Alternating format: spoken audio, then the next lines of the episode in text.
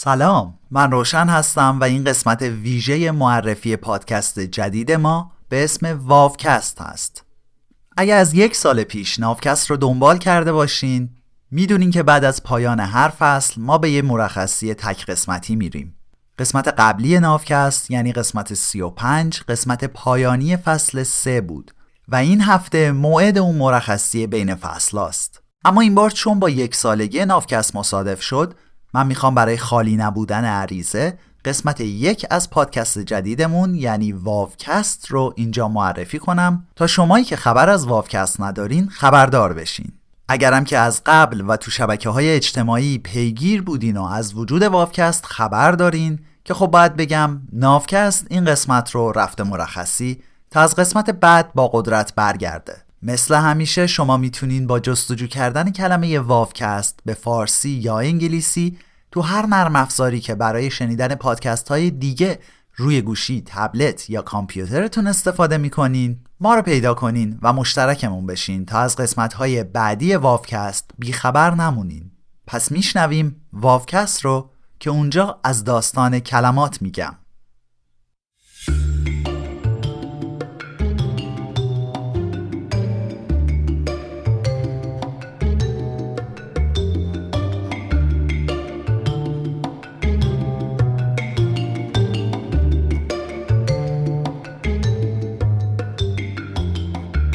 گاو، خورشید، انگل. داستان این کلمه ها رو بلد هستی؟ دوست داری بدونی؟ واوکست یه روایت از داستان واژگان یا کلماتی هست که خیلی برامون آشنا هستن و هر روز باهاشون سر و کار داریم. شنیدی که میگن وجه تسمیه این اسم چیه؟ یا ازت میپرسن معنی اسمت چیه؟ من از پانزده شانزده سالگی به لطف یکی از معلمای زبان انگلیسی کانون زبان که فوق لیسانس زبان شناسی داشت با لغت شناسی و ریشه شناسی کلمات آشنا شدم. از اون زمان به بعد درگیر کلمات شدم. ظاهرا به کسایی که این بلا سرشون میاد میگن فیلولوگ. فیل به یونانی یعنی دوستدار، لوگ به معنی کلام. پس فیلولوگ یعنی عاشق کلمه، مثل فیلسوف که عاشق دونستنه. صوفی یا صوفیا به یونانی یعنی دانش. حتی تو دوره اشکانی تو ایران سکه ضرب می‌کردن و به خط یونانی روش می‌نوشتن فیل هلنی یعنی دوستدار یونان و فیلو رومایو یعنی دوستدار روم. یا مثلا فیلیپ که کوتاه شده ی اسم فیلیپوه.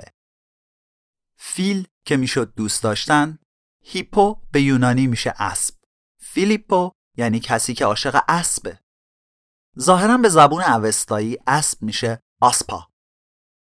کلی اسم تو شاهنامه هست که با پسوند آسپ یا اسب ساخته شده، مثل طهماسپ، لهراسپ، گشتاسپ و الی آخر. اینم اهمیت تاریخی اسب رو برای ایرانیا و یونانیا و در کل همه فرهنگ‌های کهنی که اسب داشتن نشون میده. ما اینقدر به این موجود دلبسته شدیم که اسمش رو روی خودمون میذاشتیم و ظاهراً هنوزم داریم این کارو میکنیم. اسب آبی هم که تو انگلیسی بهش میگیم هیپوپوتاموس، تو یونانی یعنی اسب رودخونه‌ای. به یونانی پوتاموس یعنی آب روان یا رودخونه. هیپو هم که گفتم میشه اسب. برگردم به همون فیلولوگ. تو زبون خودمون بهش میگیم لغت شناس یا واژه شناس. خب اینا رو بیشتر به کسی میگن که یه عمری درس و کارشو صرف تحقیق رو تاریخ لغات و عبارات کرده. من چون از واژه شناسی پول در نمیارم، حرفه‌ای این کار به حساب نمیام. مثل منجمای کاردرست آماتور، منم واژه شناس آماتورم. حالا اصلا آماتور یعنی چی؟ معنی آماتور این نیست که یعنی کارتو بلد نیستی. آماتور به کسی میگن که ذوق و هنر یه کاری رو داره اما کار رسمیشون نیست. آماتور یا آماتور به فرانسوی یعنی عاشق. آماره به لاتین یعنی عشق. پس عکاس آماتور یعنی عکاسی که کارشو خوب بلده و خیلی دوستش داره اما زندگیش با این کار نمیچرخه. حالا بیا ببینیم اولین مورد واژه شناسی که از اون معلم زبان شنیدم چی بود. گفت گاو، یعنی حیوان چهار پا. کاو به انگلیسی یعنی گاو. به سانسکریت یا همون زبون هند باستان میشه گاوس. پس کاو میشه گاوس. اگه شباهت ها بین این سه تا یعنی کاو، گاو، گاوس رو میبینی، یه نظریه زبانشناسی هست که میگه این دامنه زبانی که از هند و ایران تا به اروپا کشیده شده باید یه اشتراک تاریخی داشته باشه. ایده این بود که همه این زبونا از یه جا اومدن و نیای مشترک دارن. بعد سوال پیش میاد که آیا فقط زبان بوده که منتقل شده یا آدما هم باهاش اومدن؟ و سوال مهمتر این که اینا از کجا اومدن؟ هنوز هیچ کسی جواب درستی برای این سوالا نداره. ما هنوز نمیدونیم که زادگاه مشترک این زبونا که بهش میگیم زبونای هند و ایرانی یا به طور عام هند و اروپایی کجاست. زبانشناسا با کمک باستانشناسا و اخیراً یه مقدارم کمک متخصصین ژنتیک هر روز یه ایده‌ای میدن. اما هیچ کدوم نتونسته کل این فرضیه رو توضیح بده.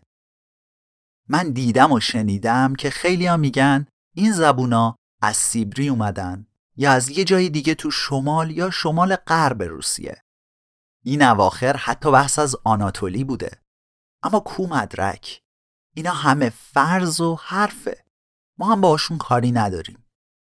چون بعضی جاها پای ژنتیک میاد وسط، طرفدارای نژاد فرضی آریایی به دو میان که بگن ما هستیم. ولی خوشبختانه باید بگم که اینا هیچ ربطی به هم ندارن. لغات میتونن قرضی باشن یا به هر طریقی به وجود اومده باشن که ما ازشون بیخبریم.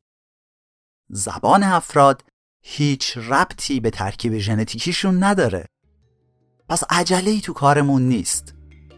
بیاین زبانشناسی رو با نژاد پرستی قاطی نکنیم.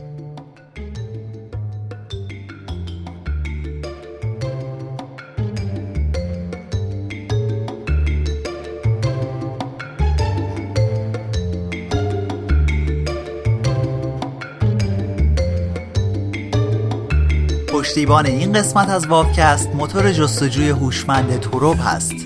تروب یه دستیار خرید هوشمنده که میخواد تو خریدامون به ما کمک کنه. تروب رو میشه تو دو کلمه خلاصه کرد: گوگل قیمت.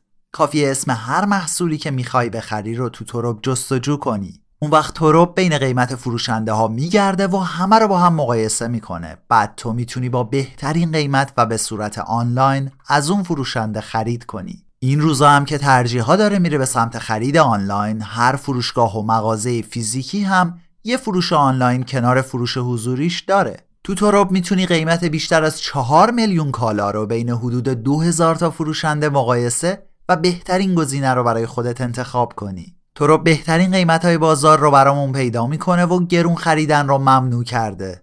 من لینک وبسایت تروب و اپلیکیشن موبایل تروب رو هم تو توضیحات این قسمت گذاشتم تا خودت بری و امتحان کنی. ممنون از تروب برای پشتیبانی از این قسمت از واوکست.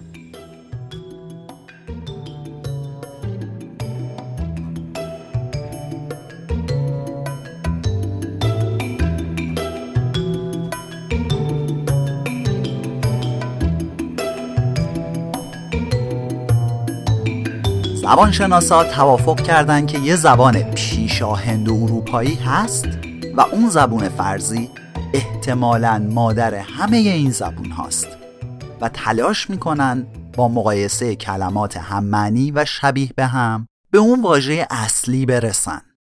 مثلا در مورد گاو میگن همه این لغات شبیه به هم از گوو جی دبلیو او یو اومده. خب تو بعضی از جاهای ایران به گاو میگن گاو. یه جاهایی تو بخش مرکزی ایران به گاومیش میگن گومیش.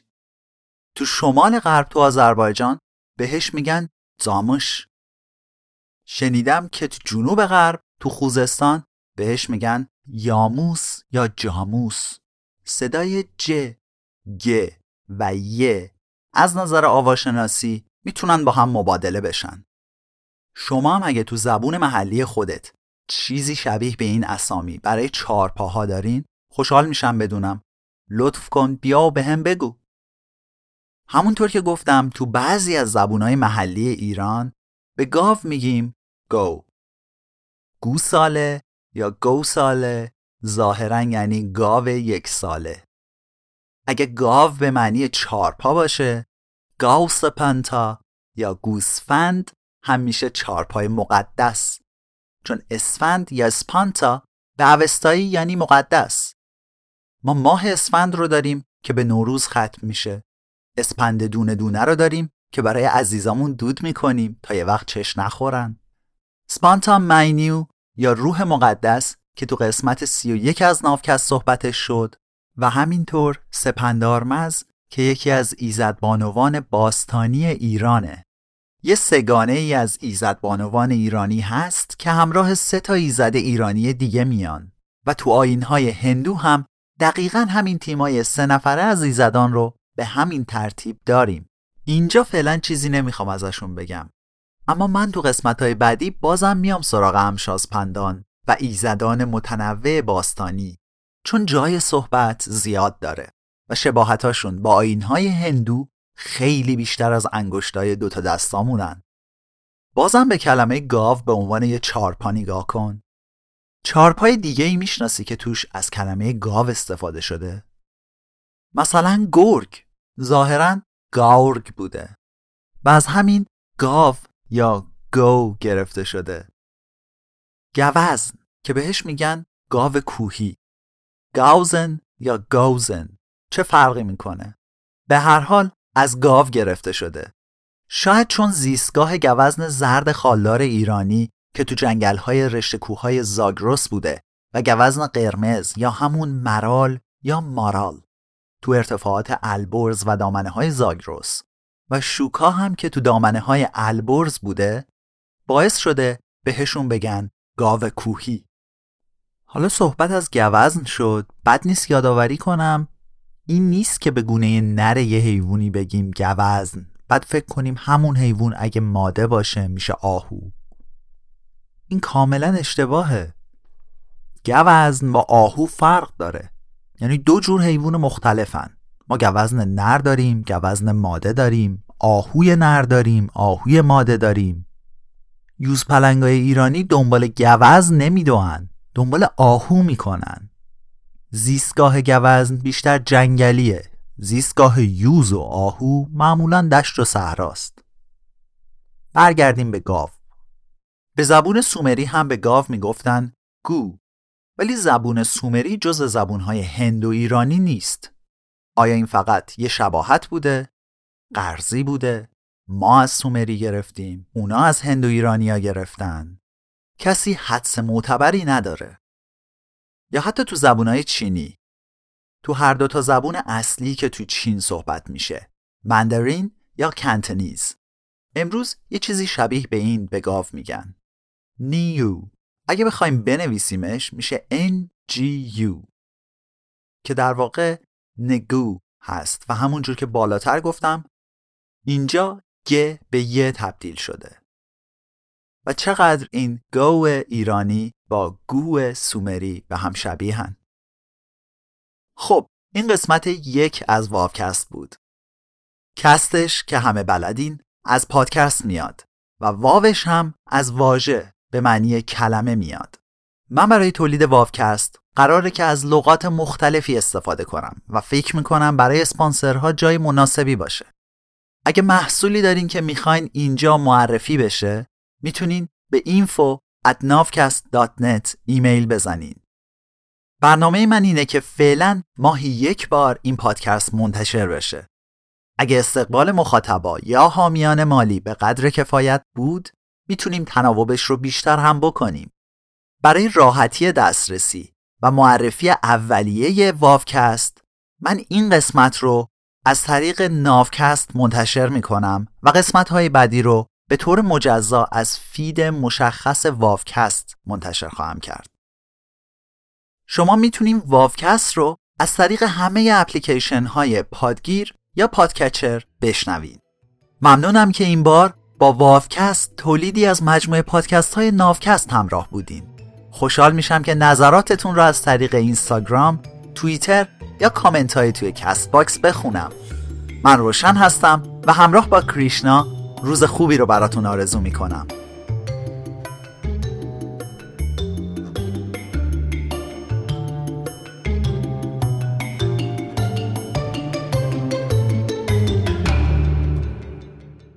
اگه هنوز به گوش هستین، این آخر ماجرا هم بگم که من و کریشنا کار تمام وقتمون تولید پادکست نیست و واقعا وقت آزاد زیادی هم نداریم.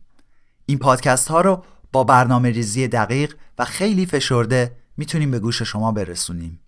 یعنی بعد از هشت ساعت کار روزانمون که به پادکست ها یا موضوعشون هیچ ربطی ندارن، میایم خونه و تو اون دو سه ساعت از وقت استراحت شبانه و قبل از ساعت خواب ناوکست و واوکست رو براتون آماده میکنیم. پس از اینکه با ما مدارا میکنین ازتون خیلی متشکریم. امیدوارم گله زیادی از ما نداشته باشین و دوستانتون رو با این دوتا پادکست و بقیه پادکست های دستپخت ایران آشنا کنین. اوقاتتون خوش.